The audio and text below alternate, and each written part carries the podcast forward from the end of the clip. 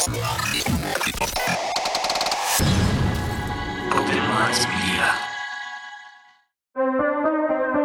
County 911. My brother's gone. Can you be a little more specific, sir? My brother. Who took him? I don't know who took him. I don't know what. Sir, sir, take time. Take a breath. Explain to me what happened. and I looked out and there was this big red blinking UFO. I can just say this something's going on in the woods. Something's going on. They're not dogs, they're not coyotes. What could it be, right? I had an encounter with a skunk ape, and it completely altered the course of my life. I found his skull. Are you guys gonna want to come build this? Put him out, put him out, put him out, put him out, put him out. What about? I didn't see it. I just see it. I didn't see it. sightings of a UFO hovering over a barn. Millie woke up from a dream, and when I went into the bedroom, she said, There's a monster on the wall. They saw that the creature had run through a barbed wire fence. They were able to obtain hairs. They sent the hairs to their lab, and it came back as an unknown creature.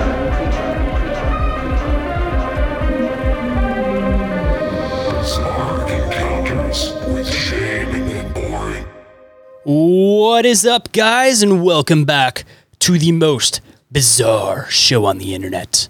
I am the one, the only Shayn Squatch. And I'm Orin. And he didn't use his fancy name again this time. Damn you, Orin. I forgot to do it again. well, I, I- keep forgetting what it is in the first place, if I'm being totally honest with you. Because you haven't said it, it's not stuck in my head. I'm gonna have to make like a name tag or something. UF Orin, that's it. Boom, UF Orin. Orin the Martian. You have many names that you could potentially go by. Hey, I've been called way worse. It's all good. So, uh, we have a really interesting topic today, but of course, we have to do our front of the house stuff. But before that, of course, we have to do news and updates for anybody that may not have listened on the last five episodes. So, we have some exciting stuff com- coming up very, very soon here, and it's slowly leading up to it. Uh, so, I guess, Orin, if you'd like, you can kind of give them a roundabout view of uh, what we got going on soon. Absolutely. So, if you guys have listened to the uh, past few episodes, you know that we are going to be doing our first speaking engagement. Uh, we're going to be talking at uh, Cryptid Halloween 2. It's going to be in Charles Town, West Virginia on October the 28th. And we're going to be uh, talking about a really cool topic that's kind of uh, local to that area. And um, a big thanks to Dave, uh, also known as the Snarly Yow, for uh, giving us this opportunity. And we're going to be doing a three part show for anybody that's interested in that. Uh, the first presentation we're going to be doing is going to be on the fun topic that Orin was just referring to. Uh, the second one, we will be interviewing a couple different people who have dug into the whole wizard clip phenomenon that's going on in West Virginia, so that'll be a lot of fun. And then the third one will be an open forum where we can have everybody come up, share your stories, or if people aren't comfortable with sharing their stories, I'm actually going to leave a notebook on our vending table. So if anybody wants to share their story, but they don't necessarily like feel comfortable talking in front of everybody, they can come down, they can write their whole story down, and then we can read it out loud. And you know, even if they don't want their names included, anything like that, there's a couple different options that we're going to try to do for people so that everybody can get their stories included in that one. And uh, for anybody that might not be able to make it out to West Virginia, um, we are planning on doing a live feed for this stuff. And it will more than likely also get uploaded on YouTube if you guys aren't able to catch the actual live feed of it. And um, as far as the presentation that we're going to do, um, we're probably going to upload that onto YouTube with us presenting it, showing pictures and everything. But we probably will also do an episode covering it. So just another thing to look forward to. And then, uh, as long as the free form, everything goes well with that, we're going to hopefully collect a decent chunk of people's stories. Um, for anybody that is interested in that, we'll probably be dropping that on Halloween as our Halloween bonus episode. So, just another awesome thing to look forward to. Um, but yeah, we got a lot of exciting stuff going on. You're going to get a little bit of each style of podcasting that we do in a way, if you think about it, because you'll get the presentation style that we do, you'll get the interview style that we do, and then we'll do the, uh, you know, I guess kind of like the interview, like people sharing their encounters. So it's kind of a best taste of all different ver- areas of podcasting that we cover with three different split hour, more than probably be about an hour for each one of those. But I'm looking forward to it. I'm sure Orin's looking forward to it. And uh, another fun thing too, if you guys make it out and come and meet us, that'll also be the first time that Orin and I've gotten to meet each other in person. So you know you guys want to be involved in that. You guys want to come and meet us for the first time and also get to see us meet each other for the first time in person. So it's gonna be a lot of fun for everybody. So hopefully I'll see you guys there. And if you guys are coming, let me know. I'd love to let I'd love to know you guys already by your name and by your face, and make it so that you know I can point you out and be like, "Hey, man, how's it going? Come over and hang out with us." And then uh, maybe afterwards, maybe we, if you're one of those listeners that's a regular listener, maybe we can all do something fun after. You know, maybe we can all go and get a bite to eat together or something like that. But you guys got to break the ice first, or an allotment. There you go, sir. Yes. Because you already know there will be allotments. Orin likes his allotments. I like my local drafts. So I'm sure that I'll probably try to find some type of local brewery that has their own particular drafts, and I'll be all over that shit. I'm sure we can sniff one out. oh, between the two of us, we'll find we'll find one, my friend. and then the other fun allotments will be later on, but I don't know what the status of that is in that state. So you guys didn't hear anything. I don't know nothing about it. Keep that one on the DL for now. So, uh, with that, moving into the front of house stuff, Orin, I, I know that you are going to cover the first half of this. Yep, as always, you guys know the drill. Reach out to us through social media. We're most active on Instagram. Reach out to us uh, through email, bizarreencounters at outlook.com. Any suggestions for topics, guests, anything of that nature, or also if anybody wants to contribute to the show as far as a uh, partnership with products or anything like that, uh, any merch you guys got, uh, get up with us, and we are more than willing to work something out. So, And even- another way that uh, people can get involved with the show. And even if you're an artist and you just want to do some kind of doodle for us, we'd absolutely love that. Um, you know, we can repost it on the pages. We'd love to get some fan art included on the Instagram page. So if anybody's interested in doing stuff like that, I would love to see it. I'd love to check it out. Um, and it's very, it- it'd just be really cool to see somebody do some fan art, honestly. collabs. Yeah, exactly. and uh, if you guys aren't already following us on social media, highly recommend that you do. We're all over the place. Instagram, we're the most active on. We're also on Facebook. We're on Telegram. We're on Discord. We're on YouTube. We're on TikTok. We're all over the place. Depending on what you guys are looking for, you guys can get updates and everything on the show as far as uh, regular social media goes. You guys can join some uh, awesome chat rooms with some awesome like minded individuals if you guys check out the Telegram or the Discord. And if you guys want to just share clips of the show, see anything that we're doing in the future, um, I should hopefully be uploading some Squatch hikes that I've done up onto the YouTube soon. Um, so the YouTube in the next coming months should have a lot more going on with it, YouTube and TikTok. So if you guys want to check that out, highly recommend that you guys at least go and give it a follow. And uh, if you guys want to support the show, a couple different ways to do so. You guys can become awesome Patreon members such as Riley, Brandy, Brian, Floyd. We, we got a lot of awesome people over there, and you guys know you want to hang out with them because there's some great people. And uh, with that, you'll get early access to episodes, you'll get lives of episodes, live replays of episodes, and exclusive merch store discounts. And uh, while we're also talking about the merch store, you guys can go and check out the Open Minds Media merch store, find some designs for this show, for inquiries, and for any new cryptid designs that end up dropping over there too. Um, I still need to add the squonk design that we did over there, so that should hopefully be on the page soon. But I'm actually planning on doing an all out renewal of the merch store um, because it is under the inquiries of our reality for you know like the URL. So I want to change it to Open Minds Media and I want to refresh it a bit, add some new designs, and soon enough the new inquiries design will be dropping. So I'm gonna have to add that on there. So I'm gonna just gonna completely redo the merch store to be honest with you guys. So. Uh, you know, when, that comes out, I'll let you guys all know. But until then, obviously, the current merch store is completely still active, so you guys can go and pick some stuff up. And if you guys become Patreon members, like I said, you'll get uh, exclusive merch store discounts. Always worth checking out. Uh, a lot of people like our Stay Bizarre design, so you guys can go and pick that up for yourselves. And if you guys pick up any of our merch, it'd be really cool if you guys wouldn't mind sending us a picture of you guys wearing it because we'd love to repost it on the page and show that there's love and support out there. And then uh, the third way you guys can support the show is through uh, donations through Red Circle, which is our SS host. Uh, any of that goes back towards the show. It's going to go towards us getting out to West Virginia, us being able to do other conventions in the future. And we're just going to kind of stockpile it over there and make sure that we keep all of that for doing anything that the show needs. So if you guys want to contribute, we more than appreciate it. But if you guys aren't able to do any of those, if you guys are able to share the show uh, through word of mouth, the clips from YouTube or anything, particular episodes, uh, get involved with the show. Let us know what you guys think about the show. Just even a simple message letting us know what you guys think. Uh, joining our Telegram, our Discord, and just getting active and involved with the show is more than appreciated. You guys don't have to support the show financially in any way, shape, or form. Um, anything you guys can do in any way to support the show is more than appreciated. And I know I've said this on a few shows, but obviously we're not going anywhere, but just in general, uh, support any podcast that you guys enjoy because just a simple message saying, "Hey guys, I love your show. Uh, you guys do a wonderful job covering topics." Just something simple like that could be the saving grace for a lot of shows. Because just in the time that I've been around, I've seen a lot of shows come and go, and you know we see the numbers, but we don't necessarily know how people feel about stuff. So just sending us a simple message, it, it, it means the world to us. So don't forget to do that for not just this show, but any podcast that you guys enjoy. And if y'all are looking for other stuff to support, always check out uh, Joe at Cryptoteeology. He's killing it with his cryptid and alien and all sorts of weird shit uh, designs over there. Uh, super cool stuff. I'm looking forward to meeting him in West Virginia as well. So uh, yeah, y'all definitely check that out. And as always, all this shit is mentioned in the link tree in the show description. And just a little bonus because I saw him drop these designs and it fits perfectly with uh, what we're talking about with the event we're doing. Uh, Joe over Cryptoteeology just recently dropped a new Snarly Yow design and it's pretty damn sweet. So I highly recommend going and checking that out, guys, if you haven't already. And he dropped a New Jersey Devil design. That one's pretty damn sweet too.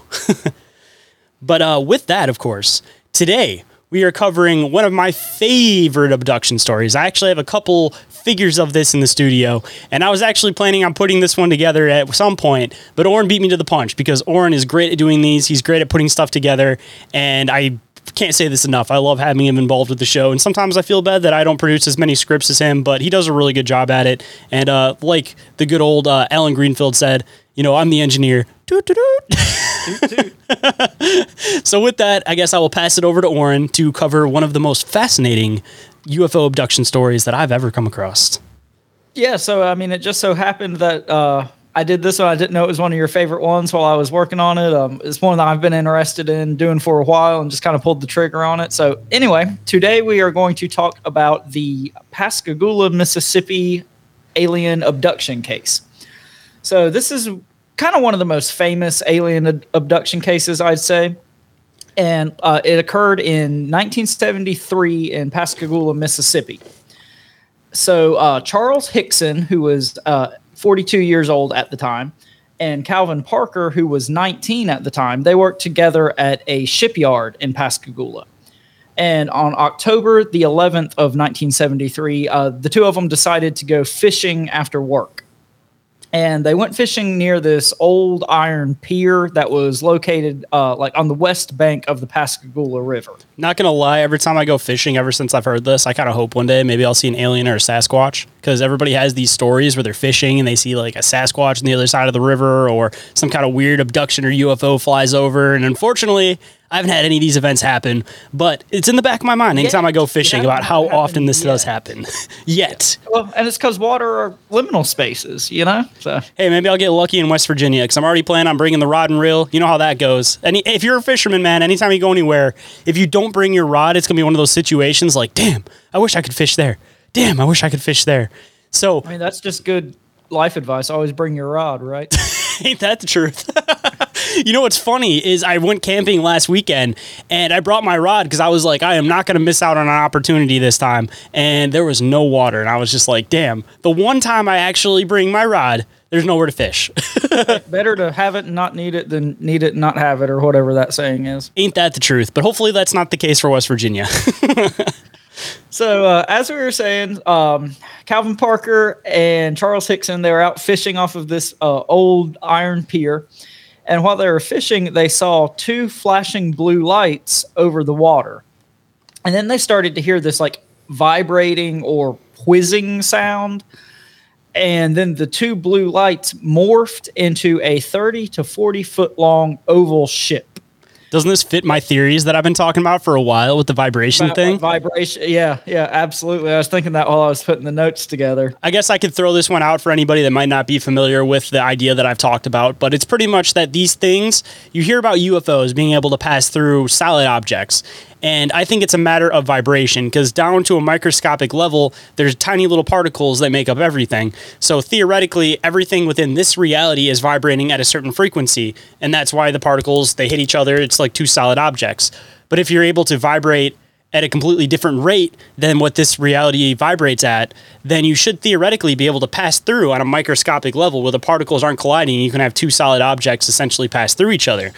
And that also would consider the fact that these things are coming from another reality or another dimension where everything does vibrate differently. And that could also bring in the whole idea with uh, the two lights and this thing morphing into another object is that kind of scenario where I know everybody's kind of heard this, but when you're underneath the water and you see a ball, it just looks like a circle. But you're not actually seeing the full shape of it. But then once it comes into the water, then you're able to see the full shape of it. And I think that that's kind of the idea that's happening with this is that when it's coming into something, you're only seeing part of it until it actually fully submerges itself into this reality theoretically. But that's that's kind of a quick rundown of the kind of theory that I've been talking about on it is being able to essentially vibrate at a different rate than this reality so you can pass through objects in this reality. And if you'll remember when we did our uh, episode on the Wytheville, Virginia UFO flap, a big thing in that was these crafts that were seen, or these lights, whatever you want to call it, that were kind of, um, you know, separating, coming back together. So kind of a, another, you know, not synchronicity, but um, something similar in this case to something else we've talked about on the show. Kind of entertains the theory more that these extraterrestrial beings aren't necessarily extraterrestrial, but rather extra dimensional.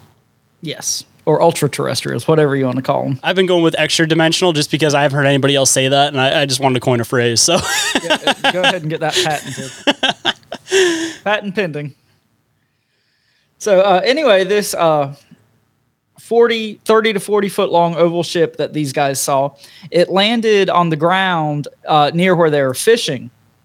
And at this time, uh, they became paralyzed, but they were still conscious. And they saw a door open up on the ship, and three five foot tall creatures emerged. Uh, the creatures appeared to be like very robotic, and they had round heads, no necks, and uh, this is kind of odd. I thought uh, their legs seemed to be like fused together and like they couldn't move their legs. They like floated or hovered. Um which I thought was just like a weird kind of detail because we also talked about in, you know, like the Hopkinsville Goblins case how people said that they floated through the woods or whatever. So here we've got another similarity with another, you know, alien high strangeness case of these things floating.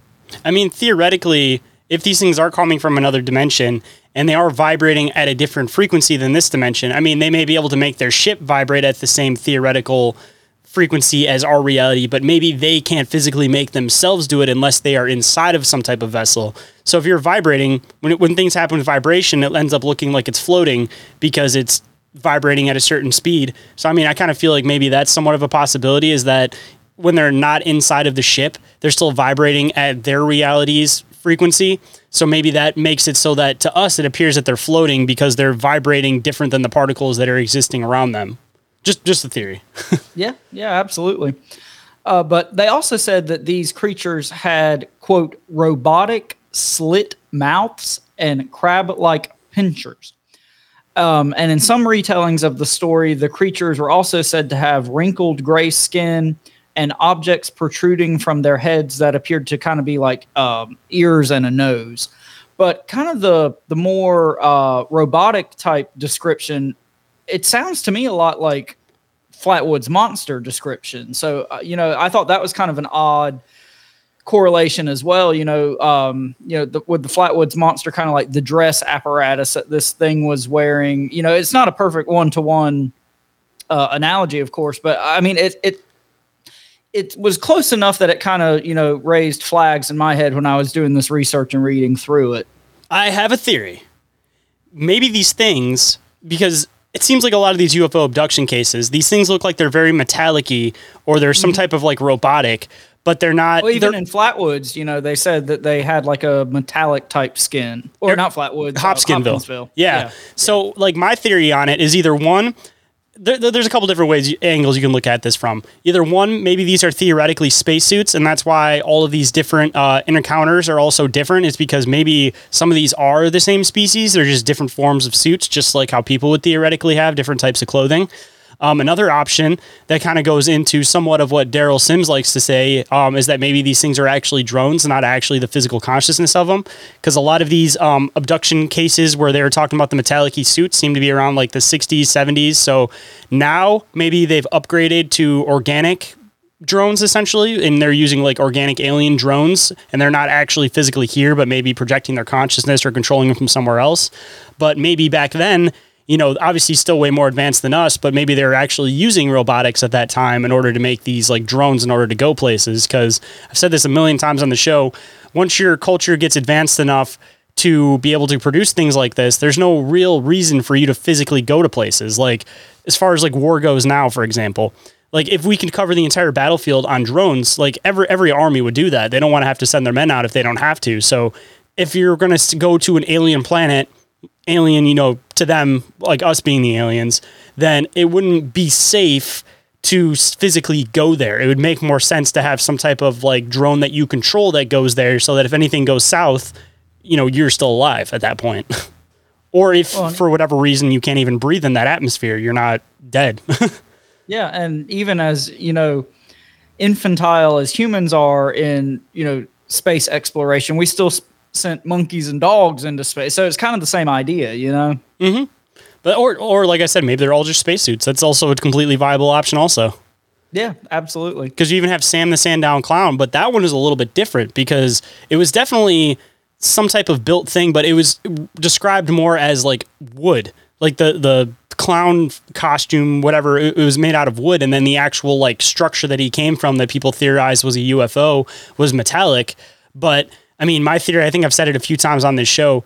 Um, maybe wood is something close to what they would already use or the closest thing that they have on this planet. So maybe theoretically, if uh, you know their, their suit got damaged, the closest thing that they could make something that would maybe be close to the materials that they use is wood, and maybe that's why there's a handful, not very many, but a handful of UFO abduction cases where people describe the beings as being almost wooden. Yeah, and we talked about this a little bit on our uh, recent Integratron episode. So everybody go check that one out if you haven't listened to it. I thought that was a really good episode. So lots of out there thoughts and theories in that one. Hey, that's what we do around here. We're the most bizarre show on the internet. We got to stay to that title. That's what I've heard. but anyway, so jumping back into the notes, uh, these creatures uh, then proceeded to float towards Hickson and Parker. And one of the creatures grabbed Parker with their claws, and the other two grabbed Hickson. And so Hickson and Parker were then taken aboard the creature's ship and they were put into separate examination rooms. Not to sidetrack, but I also want to throw No, in that the Peruvian face peelers also metallic and floating. I just thought about that when you said that. I had to throw that extra one Yeah, in. that's a good one. uh, so while Hickson was in his examination room, he said that a quote mechanical eye emerged from the wall, and the two creatures used it to examine him. However, Parker said that he was strapped to a table and was then approached by a female alien who seemed to be kind of in charge of the two smaller creatures that had abducted him and he said that he felt that the female alien was evil and malevolent and intended to kill him. And I think this whole passage, there's a couple similarities. The first one is the Betty and Barney Hill abduction, you know, where like Betty and Barney had very different experiences with their abduction. Like Betty's, you know, not saying it wasn't traumatic, but uh, it, I'm sure a lot of our listeners know the details of that case. Barney's was a lot worse. And, you know, that's kind of like that. One of the guys had a not so bad examination, abduction situation, and the other guy had a much more traumatic one. So that was the first thing I noticed. The second one is um, for anybody who's read uh, Whitley Strieber's uh, Communion book, this like female alien figure being in charge of these smaller figures that are, you know, kind of doing an examination on somebody. That's basically in that book as well. So, um, Do you think it's a comfort know- factor that maybe like anybody and that's I think sees what a he was saying in the book. yeah would see like a woman or feminine being Mm-hmm. as being less intimidating? So maybe it's like a intentional thing that you know even, even when you're dealing with animals theoretically i feel like you know if you're dealing with an aggressive animal and you have like a woman's voice talking calm versus a man's voice talking calm one is a lot less threatening so maybe that's the intention behind it Yeah, and you know, even though you know Calvin Parker said that he thought this was an evil force that you know was trying to kill him, still the the broad strokes of the description are like really similar to uh, the communion story. So uh, definitely, you guys should check that out too. Um, Maybe that's two things we can cover in future episodes, just throwing ideas on the table. I know everybody's kind of covered Betty and Barney Hill, but you know, maybe we have some different theories and ideas yeah, that we can do on a whole it. lot we can add to that one, but uh, And then you know, even the communion we thing, could I cover. know, you know, people's mileage varies on that one, but I think it's at least an interesting read. And there's you know there's some cool stuff about like fairies and whatnot in there. So um, definitely worth reading if you guys haven't. I think. And then you guys get to see Christopher Walk- Walken play the uh, play him in the movie too. So there you go. Yeah, uh, that's never a bad thing. Something to look forward to. You guys can read the book and then watch the movie. Then you guys can compare them. And even if you don't like it, you can at least get to watch Christopher Walken do his thing. yeah, national treasure. One of the best parts in that movie is the part where he's sitting there dancing with the aliens. Do you remember that? I actually haven't seen the movie. it's great, dude. It's just Christopher Walken's being Christopher Walken. He's just dancing with the aliens. Uh, so he's not even acting; he's just himself. I think he's one of those people, like a lot of actors, that there's certain ones that they do the method actor thing and they like become that character. And then there's the other set of actors that just are a personality and they're Yeah, just they like, just this would be up. perfect. Yeah, I got it. he's definitely one of those ones. I feel like most movies he does, just like Bill Murray, probably aren't scripted because they're just really good at just talking into Christopher nothing. Walken as Christopher Walken. Perfect. Yep. So anyway, after this abduction event, uh, when Hickson and Parker got back to their car, uh, the craft was, of course, no longer inside. It had disappeared. But the window of their car was shattered, and there was a large scratch on one of the doors. And I don't really know where to put that in the scheme of things, but it seemed like a really odd, specific details. I don't know if you have any thoughts about that, Shayn, and Just- come across that in your uh, research of this case. I mean, depending on how long they were gone for, the only theory that I could possibly think of on the damage of the car, possibly. Well, there's actually I got a couple different possible theories. Um, one, if they were gone for a while and it was one of those things where like, you know, they drop them back in. Maybe the intention was that they took the car with them also, just so that people wouldn't be looking in that area for them, maybe.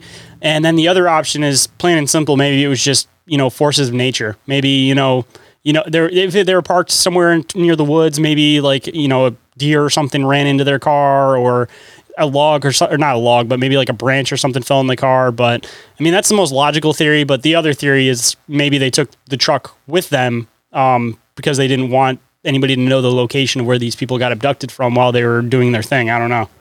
Well, and another theory, kind of piggybacking off of your, you know, natural causes idea. Um, just from my research, it seemed like this probably wasn't like the best area of town. It seemed like it was kind of run down. And something I came across even said how there was like a bunch of like trash and old appliances and shit like strewn all over the place. So maybe it was just a bad area of town and some punk kids threw rocks through the window. I mean, I mean that's as simple as that, you know. I mean, that's definitely a good theory. And even if it was sitting there for a while and teenagers were just doing the teenager thing, walking through the mm-hmm. woods, messing around, if they just saw a car that looked like it was sitting there for a minute, you know, most most teenagers Throw that are just doing young and dumb shit, you know, fuck up the car for fun and then run away giggling, you know.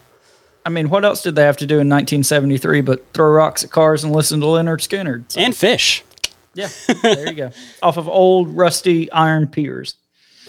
Watch out for tetanus.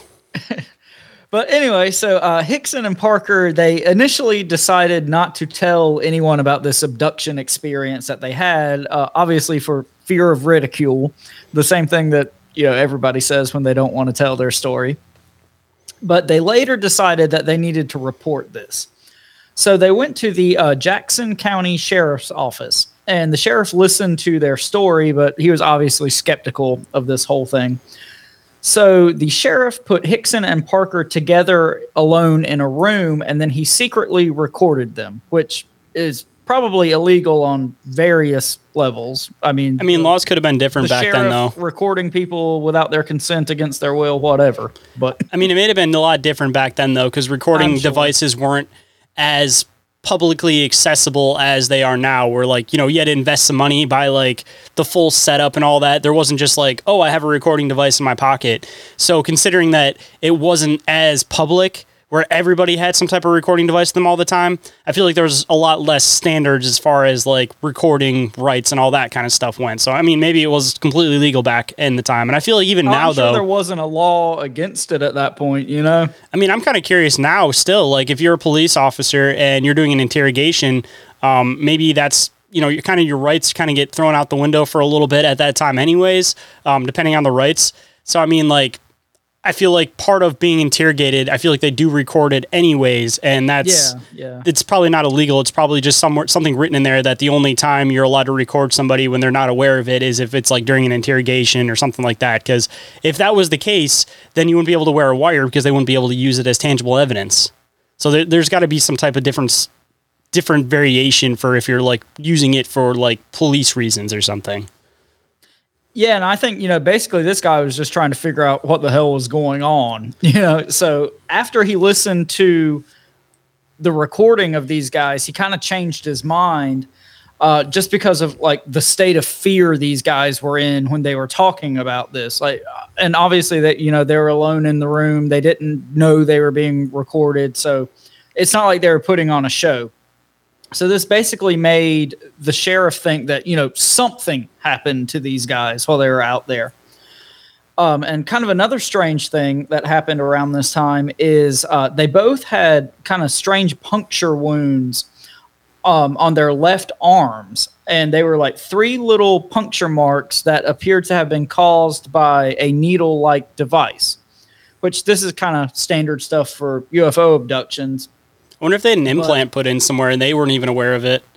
Yeah, I didn't come across anything about implants, but yeah, I mean, puncture wounds, you know, it seems like the kind of triangle three marks thing, that's pretty similar across the board for a lot of abduct, excuse me, abduction cases. Dude, wouldn't it be crazy to think about the fact that there's a, probably a really good chance that they had an implant in them? They probably went their whole life and never even realized there was an implant Yeah. because they had no reason to think that there was one because this wasn't in the forefront of knowledge at the time that when people get abducted that people put implants in it. This was like just when this stuff was starting off, so nobody already like Yeah, publicly knew that at the time. 73, so I mean, this wasn't that long after like the Betty and Barney Hill thing, you know? And that's only even at that time, it was only the people that are interested in it that even knew about that. That wasn't, I'm sure, like something that everybody knew about. Even now, you talk about Benny and Marty Hill, and unless people are into this stuff and into the community, like people don't just know this kind of stuff. Even aliens in general now, you talk about implants, like you know, maybe from sci-fi movies, people might understand that concept now, but back in the day, like I said, it wasn't as much in the forefront. So people would have no idea that implants were a thing back then,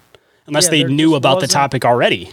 Yeah, there wasn't the, you know, the pool of information for people to pull from at that point. Speaking of that too, can you imagine, dude, having this experience happen to you and not being able to tell anybody? Like you don't have the internet that you can go and like tell somebody and hide behind something. Like these guys were I'm assuming just some standard everyday blue collar type guys and it's like Yeah, working at the shipyard in, you know, Mississippi, you know? So, like you like who would you t- the only people they could talk to is each other back and forth and i mean that might even bring up trauma or they might not even want to talk about it Well, I think that was kind of the thing, you know, like they, like I said, initially planned not to report this, but I think they were just like so fucking wrecked by this situation. They eventually changed their minds and decided to go to the police just for their own, you know, mental well being. i'm assuming they're probably hoping that somebody would come out of the woodwork and say that they had the same experience i mean that i think Well, we might touch on that a little bit later in the notes. you know how i do that i always i always got to bring stuff up before you get to it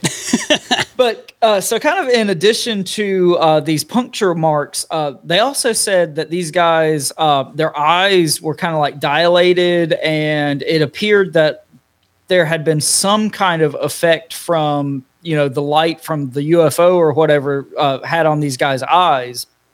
So it wasn't like you know the typical eye burn that we hear a lot in UFO cases, but uh, just another cool thing that I thought uh, kind of ticked another box as far as like UFO and alien stories go. Um, I wonder if part of that was the fact that they had the whole like paralyzed moment. And I feel like if you're paralyzed, just like imagine that happening and just like how wide your eyes would be while thinking about it. So in turn, you're probably even more dilated because you're looking at a bright light while you're absolutely fucking shocked by what's happening in the first place. Yeah, and you know, theoretically, God knows what happened to these guys while they were, you know, allegedly in the UFO or whatever it was. Dude, there could know? even be screen memories involved in this, and nobody would nobody would ever know or be aware of it because again, there was no context to try to compare this to. I almost wonder if a lot of the reason why maybe a lot of these aliens look so damn different is because maybe they are a lot of them are the same species, and they just put in screen memories, like layers of screen memories, so that they're people they just confuse people and they don't know what to think in the first place. But the first layer of screen memory is that they take their image and replace it with a totally out there, ridiculous alien image, and then they add more screen layers on top of that. But I feel like the first thing that you'd want to do is hide your appearance. That'd be the first thing you'd want to bury. So, like, you know, rather than covering it with like an owl or something like that. You just look for the most ridiculous possible image of something you could possibly create to try to make it so that if anybody tries to retell the story, like everybody's like, what the fuck are you talking about? Floating silver creatures with spikes on their head? Like, what? What the fuck are you talking about, dude? well, we might maybe dabble, dip our toes into that a little bit later. So, uh, like I like to say, keep that one in the chamber for later. But um, cocked and ready, sir like I was saying, so uh, several other UFO sightings were reported to the sheriff's office on that same night, and a lot of the people, you know, described a very similar craft to what Hickson and Parker said they saw. So um, there you go, kind of just jumping back to what you were talking about earlier. But unfortunately, it seems that nobody else was abducted. Well, it's unfortunate for them comparing, but not unfortunate for the people that didn't get abducted. That's probably the best That possible scenario for them. No, that we know of, or that has ever told the story. And the problem is, anybody see when, when did this happen? Early seventies. So 73. Either and so like one of the guys was 42 at the time, so you know he's past you know at this point. The other guy was 19, so he was like really young when this happened. So you know unless you were young when this happened, and you know when UFOs have become more of a talking point, not so ridiculed, you know, there, there could have been people who had similar experiences. They just never came out with it, you know? Yeah, they probably at least be you know late sixties, seventies if they're on the young side, and if they're on the older side, they could theoretically already have passed away by now, and there could be even more abduction stories from these things that'll never get known. Yep, absolutely. But uh, so in 1993, Calvin Parker underwent regression therapy. And the regression was administered by a kind of famous author and ufologist named Bud Hopkins. And that's not to be confused with Charles Hopkins, who is the other guy that got abducted. So kind of confusing. But we got two Hopkins we're talking about here. So uh, Bud Hopkins wrote several books on the abduction phenomenon including Intruders, Witnessed, and Missing Time. And through this regression therapy, several more details about this case kind of were uncovered. And I've actually got a book that has a transcript of some of these um, regression therapy sessions. Um, and Shayn, if you'd like me to kind of read some of these, I'd be glad to do that. Absolutely. Nothing better when it comes to UFO cases or cryptid encounters than the actual solid words coming from the person themselves. Okay, so this is uh like four pages worth of text in this book, so I'm going to try my best to jump around and not you know just read four pages straight. So uh, bear with me a little bit, but uh, we'll jump right into this and uh, It's some juicy what, uh, information, so they can deal with it. yeah, see what Mr. Parker had to say. So uh, when uh, Bud Hopkins, the guy who was performing the uh, regression, uh, was asking his questions, um, Parker first described the alien creature's eyes, and he said, "quote There's a glass light, and it looks like two marbles, two blue marbles behind the glass light. The marbles are sitting way back, as though you were looking at a straight, looking at a stage. Excuse me, and it's a black background with two marbles sitting there." So this kind of gets back to you know the whole idea of the Greys having like you know black oily eyes, and even you know Hopkinsville goblins again. That's a, a typical thing that's said of them. These black oily eyes. So that was something I thought was kind of interesting. Just a theory on that. Black eyes, completely black with no pupils. What if the eye itself is the pupil? Because if they're coming from space or from wherever, maybe their planet or whatever they come from is really dark and they don't actually have solid black eyes, but rather it's a giant pupil so that they can take in light and essentially see in the dark. Yeah, I think that gets really back to just light spectrum shit at that point. You know, how we know we can only see a very small percentage of the light spectrum. Who knows what percentage these things can see? And I mean, the bigger the eyes, the more light it can take in, so the better they could theoretically see in the dark, too. In space or another dimension or underground, if you will. Mm-hmm. But we'll get to that in a future episode. That's some of my research I've been doing, guys. That's a teaser, guys. so anyway, then uh, Hopkins asked, "How far away is the alien?" And Parker said, "Well, right in my face. and then I'm going to skip ahead a little bit. And he says, uh, My feelings are coming back to my body, but I cannot move. It's cold and there's an electricity. You can feel it coming through your body, but it don't hurt or anything. Some kind of little ball is dancing around. I'm being pulled now. Being pulled, and I hear a noise, a loud noise. It sounds like an air release, and I'm pulled and turned around. It's like a magnet was pulling me. I went through a, ro- a wide doorway. I'm not afraid anymore.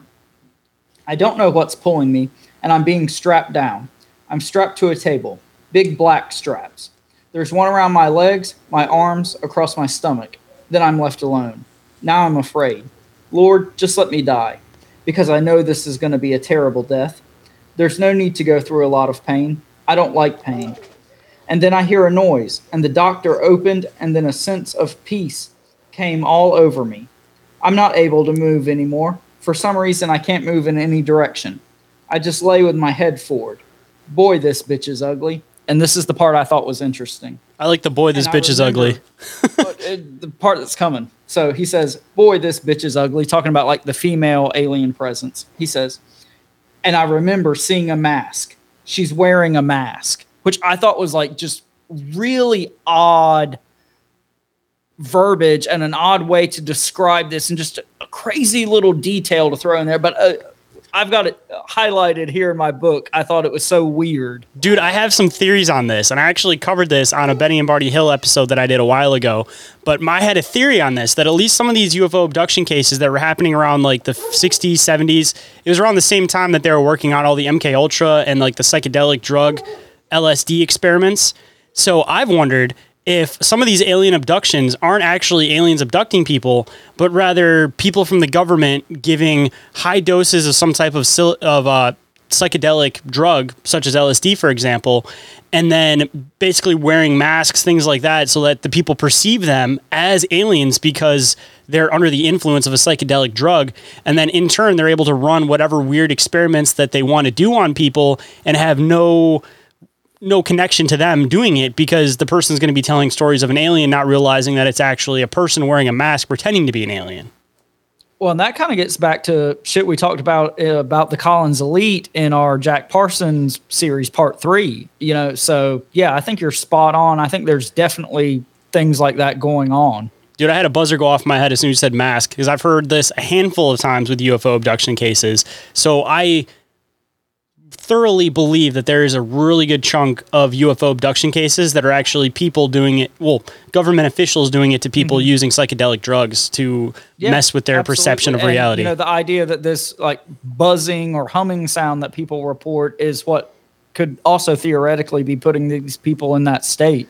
Also too just gotta throw this in there um, for anybody that hasn't experienced psychedelic drugs uh, when you are coming up on psychedelic drugs you feel like your body's vibrating and you do feel like this weird vibration so that is actually part of coming up on psychedelic drugs Yeah. And so I just thought, you know, when you were talking earlier about like, you know, what these things are going to show themselves as, I knew, you know, we were going to talk about this mask comment later. So I couldn't wait to get to that one. dude that that again that that just brings in so much other cases for me i've just connected that now with like 10 other cases Yeah. Yeah. So we got a, a few more little nuggets in here, but that was my favorite one.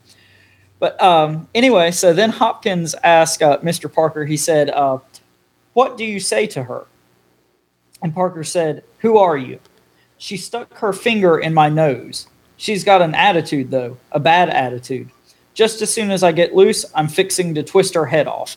So the whole sticking her finger in her nose thing, I thought that was kind of an odd detail, but that could be just like his misconception of some sort of medical examination or something that was going on, you know? I mean, theoretically, if they actually were aliens, maybe, um, you know, this w- maybe this particular group may not be familiar with how humans uh, communicate, and maybe she thought that she was putting her finger over the thing that he talked out of. Just, just the theory. Yeah, possible. Um, so this I think is kind of interesting too. Hopkins said, "Who do you think she is?" And Parker replied, "I've seen her before. I really hate her. I hate her." And in the book, it says at this point in the regression analysis, uh, Parker kind of went back in time to age six when he saw this creature for the first time. And unfortunately, the book doesn't list you know, just the the verbatim account of that, which I wish it would because I thought that was super interesting.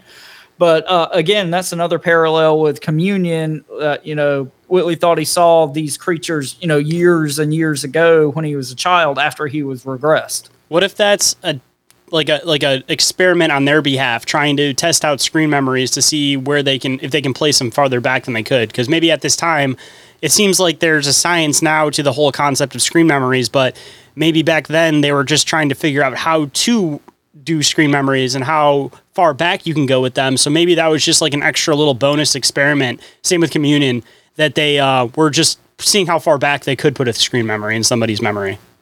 Yeah, definitely possible. Uh, so we're going to skip ahead a little bit, uh, kind of toward the end of the regression. So Parker says it was all over. And then he says, uh, even at the bottom of my fingers, I felt like they just exploded. She's leaving now. I'm able to move. I start to feel a little bit better. It hurts still. Oh boy, does it hurt bad.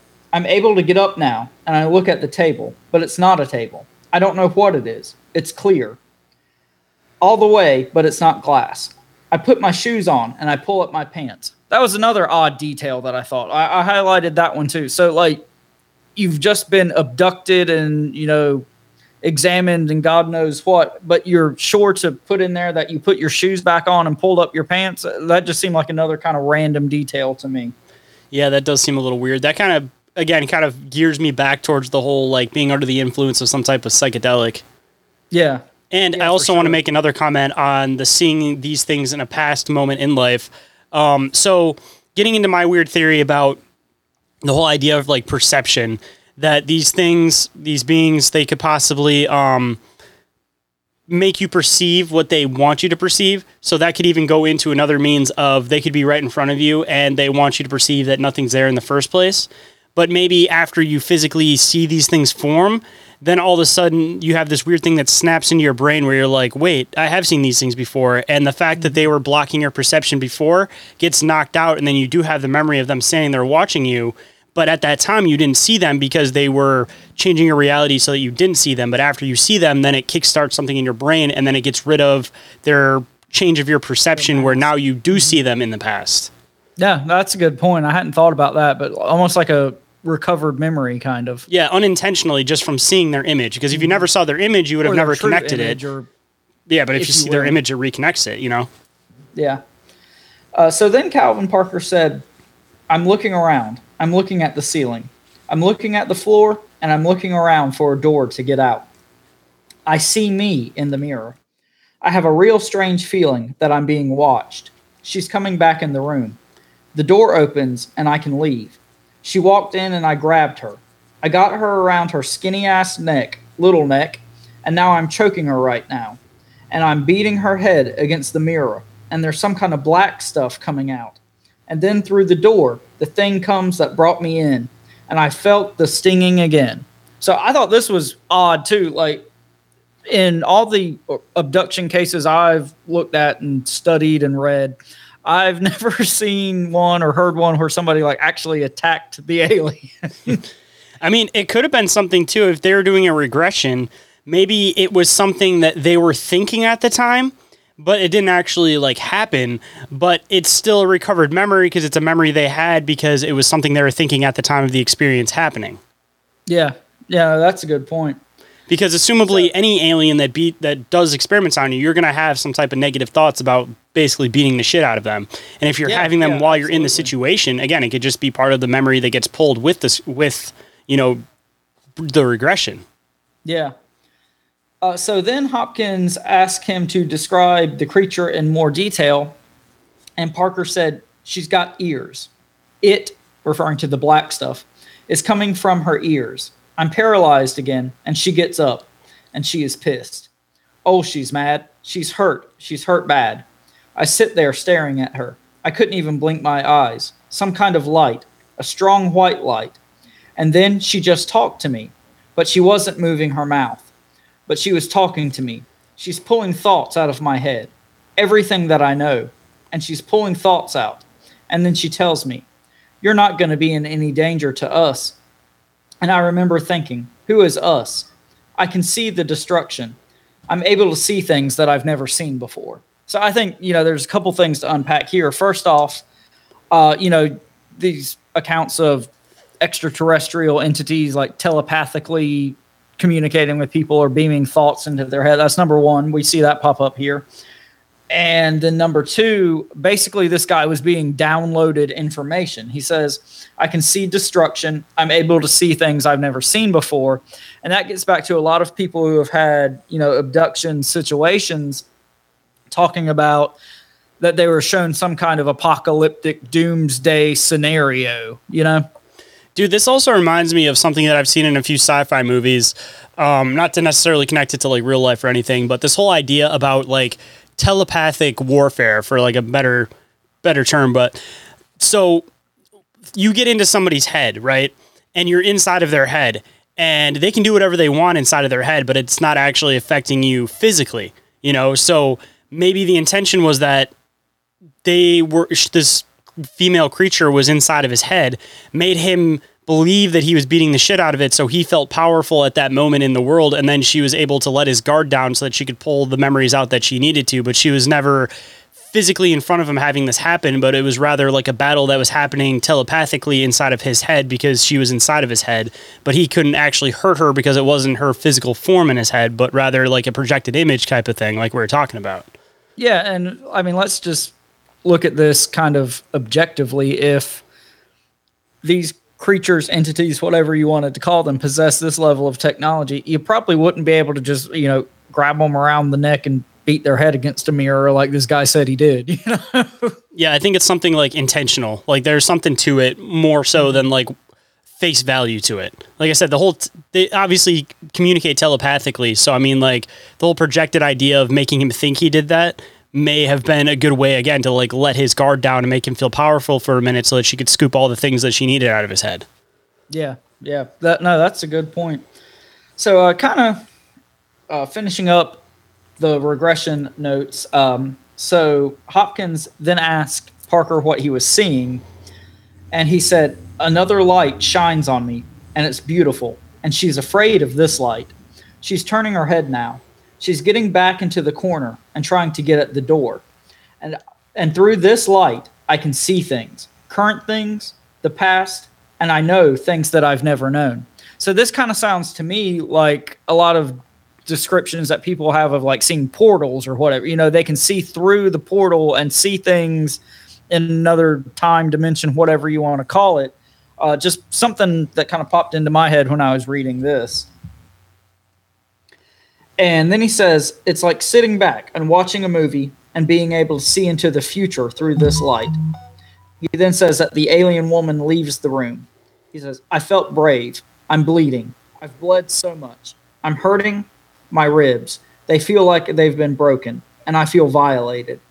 I feel at peace now. I feel it's over now. And then they escort me out the door, the same one that brought me in, and I'm back into this little ball, and I'm being carried back out. And I can see Charlie standing on the pier as though he's paralyzed. What did they do to him?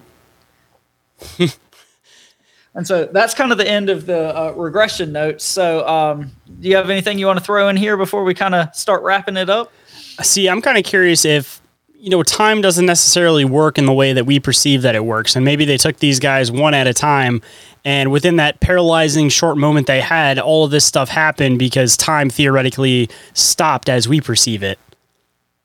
Well, and I think it's kind of interesting that you know uh, Charles, Charlie, whatever you want to call him, he claimed to not have nearly as invasive an experience, and then when you know Calvin Parker was thrown out of the UFO, the other guy was like standing there on the pier waiting for him. So I thought that was kind of interesting, kind of in a weird way corroborates each other's story. You know. Which one was the the older guy or the younger guy was the one that got had more stuff happen to him? so the younger guy, uh, Calvin Parker, was the one who uh, we just read all the regression about, and um, Charlie or Charles was the older fella's name. So I wonder if it's uh, like a lot of people say with UFO alien type stuff that has something to do with DNA, and they watch specific Mhm. DNA, and if they were following this one guy in particular, and they were around theoretically watching him earlier in his life, maybe it was a matter of like, all right, we have this guy almost alone. Let's take him, but we're just going to freeze both of them and just do take the person that we need, and the other one he's just going to sit on the wayside. Maybe they had no intention for him at all. They were just, just so specifically looking after there. the guy, yeah, Yeah. and he he just happened to be there. No, that makes a lot of sense. I didn't think about that, but I think that's a really good idea. So, uh, kind of just some odds and ends to close us out tonight. So, later on in 1973, uh, J. Allen Hynek, which I'm sure a lot of our listeners know from uh, Project Blue Book fame, uh, he interviewed Hickson and Parker, and he put them under hypnosis at that time. And uh, allegedly, the Pascagoula abduction was one of Hynek's favorite abduction cases, and he even had a personal file on the incident. So, in the years after the abduction, uh, Hickson, the older gentleman, gave several interviews and lectures, and he even made some television appearances and like game show appearances. Game shows, what? Yeah, yeah. And Alien abduction, come on down. yeah, pretty much. but uh, in 1974, he claimed to have an additional alien encounter. And um, there wasn't a whole lot of information that I turned up in my research about what this situation consisted of. But uh, in 1983, he wrote a book titled UFO Contact at Pascagoula. And uh, then Charles Hickson, uh, like I said, this was the older of the two gentlemen. He passed away in 2011. And so his Calvin story goes with him, unfortunately. and then uh, Calvin Parker, the younger of the two, um, he's made several appearances at UFO conferences and whatnot throughout the years. And he also wrote a book, uh, and his was titled Pascagoula: The Closest Encounter, My Story. And he also formed a production company called UFO Investigations to like produce, you know, UFO and alien themed documentaries and TV programs. So I thought that was pretty cool. But uh, throughout the years, there has obviously been a lot of skepticism about this case. And a lot of that is due to supposed discrepancies in Hickson's story in particular. And throughout the years, he just blatantly refused to take a polygraph test. So this has led a lot of people to think that he kind of was not on the up and up. Uh, but he also um, said or excuse me, it's also been theorized that uh, Hickson may have embellished an experience that he had while he was in, quote, a waking dream state. And this theory is supported by the fact that at some point in time, Parker said that he had, quote, passed out at the beginning of the incident and failed to regain consciousness until it was over. So, um, you know, take that or leave it. You know, there's always skepticism about these sort of cases. Um, you know, regression, there's a lot of different ways people can go with that. Um, but, you know, like with all these cases, like we said, take it with a grain of salt. You know, come up with your own ideas, make your own framework. But um, in 2019, the town of Pascagoula dedicated a historical marker to commemorate the incident and the marker overlooks the original abduction site. And in 2020, J. Michael Long directed a film about the incident titled Alien Contact The Pascagoula UFO Encounter. So that's kind of all I got. Uh, just, you know, some random odds and ends to end us up with. And we talked about this a little bit, but I think this is a really interesting case. One, because it has a lot of hallmarks of typical UFO alien abduction cases. And also, it's got some weird little details that fall in line with kind of more, I don't know, cryptid, high strangeness type alien cases like, uh, you know, we talk about Flatwoods and Hopkinsville. So I think it's interesting in that regard. Just like this one ticks a lot of boxes and has a lot of details that you don't see a lot in abduction cases. I mean, it kind of brings some validity to my idea about the fact that a lot of these things seem to have the same function, like the one you just talked about, and the Peruvian face peelers, but yet their image is different. And again, if you're trying to like hide your species, hide your race, it would make complete sense to that they would be having the same functions, be doing the same things, but have different physical appearances, especially if the human's perception is that easy to manipulate. I mean, wh- why wouldn't you? You know, you why you wouldn't want somebody to know exactly what you look like. So the best thing you could possibly do is try to each time you come, cover it with a different image, and then people, unless they're doing some deep research, aren't necessarily connecting you with this one and this one and this one and this one. Yeah, yeah. I mean, uh, and this gets back to what we talk about all the time about, you know, the phenomenon or whatever's behind it wearing masks and presenting itself in different ways depending on the situation. You know, if you're in the woods, you see a Bigfoot. If you're in the desert, you see an alien. So, Or if they are government officials, they were literally wearing a mask. yeah, there you go. So, I guess with that, it's probably about that time that we start uh, wrapping up the show. So, uh, I guess, Orin, ta- uh, oh, wait, this one's me. I do, I do the review and stuff first. My bad. so, if you guys enjoyed this episode, don't forget to leave a review or rating for the show on iTunes or Spotify. Definitely always appreciate it. And if you guys give us five stars and a nice review on iTunes, of course, we'll read it on the show and give you guys a big shout out. And uh, if you guys, you know, if you guys are Android users, you guys aren't able to do that. Um, if you guys want some type of review read on the show, or you guys just want to make a comment on the show, just send me a message on Instagram. Um, you know, letting us know and say, hey, I want you guys to read this on the show. I would love to do that too because I'd love to get some of your guys' input put in on the show, of course. And uh, you can always share any of our stuff with anybody through word of mouth. Um, if you don't think somebody's going to listen to full episodes, we do have clips and everything up on YouTube and TikTok. So those are quick and easy to share and makes it so maybe it'll spark somebody's interest and then they might listen to the full episode. And as always, reach out to us uh, with your own bizarre encounters or you know any suggestions you have for guests, topics on the show, uh, your own stories for Shayn's book he's working on. Just get up with us somehow. And as always, all this shit is listed in the Linktree in the show descriptions. And as a little bonus, something that I want to try to put together. Um, if anybody wants to share their encounters uh, through audio, or even if they want me to read it out loud, uh, I want to do some random episodes where essentially what it is is just a bunch of you guys, the listeners, sharing your bizarre encounters, and I can collaborate them all together. So if you guys, you know, you guys have like a two minute story, a five minute story, a 20 minute story, whatever it is, any amount of time. Uh, if you guys don't don't mind sending them to me in some way, shape, or form, I would love to do a special bonus episode at some point where it's basically just a bunch of your guys' stories all collabed into one thing, and then we can make comments on them and tell us tell you guys what we think about. Just an idea. if Orin is also into that, that is. Absolutely. and uh, with that, I have been the one, the only Shayn Squatch. I've been Orin. Damn it, you didn't use the name again. I, I was leading you up. UF Orin. UF Orin, there you go. And to all the listeners out there, I, I just missed it. it's okay. and to uh, all the listeners out there, I got to tell you every single show because I'm sure there's some of you the guys that forget. There's some of you guys that always remember, and you guys live by this because I know that we both live by this over here as far as bizarre encounters go. But guys, don't forget to always, always stay bizarre, my friends. Bizarre, bizarre, bizarre. Pascagoula? Who?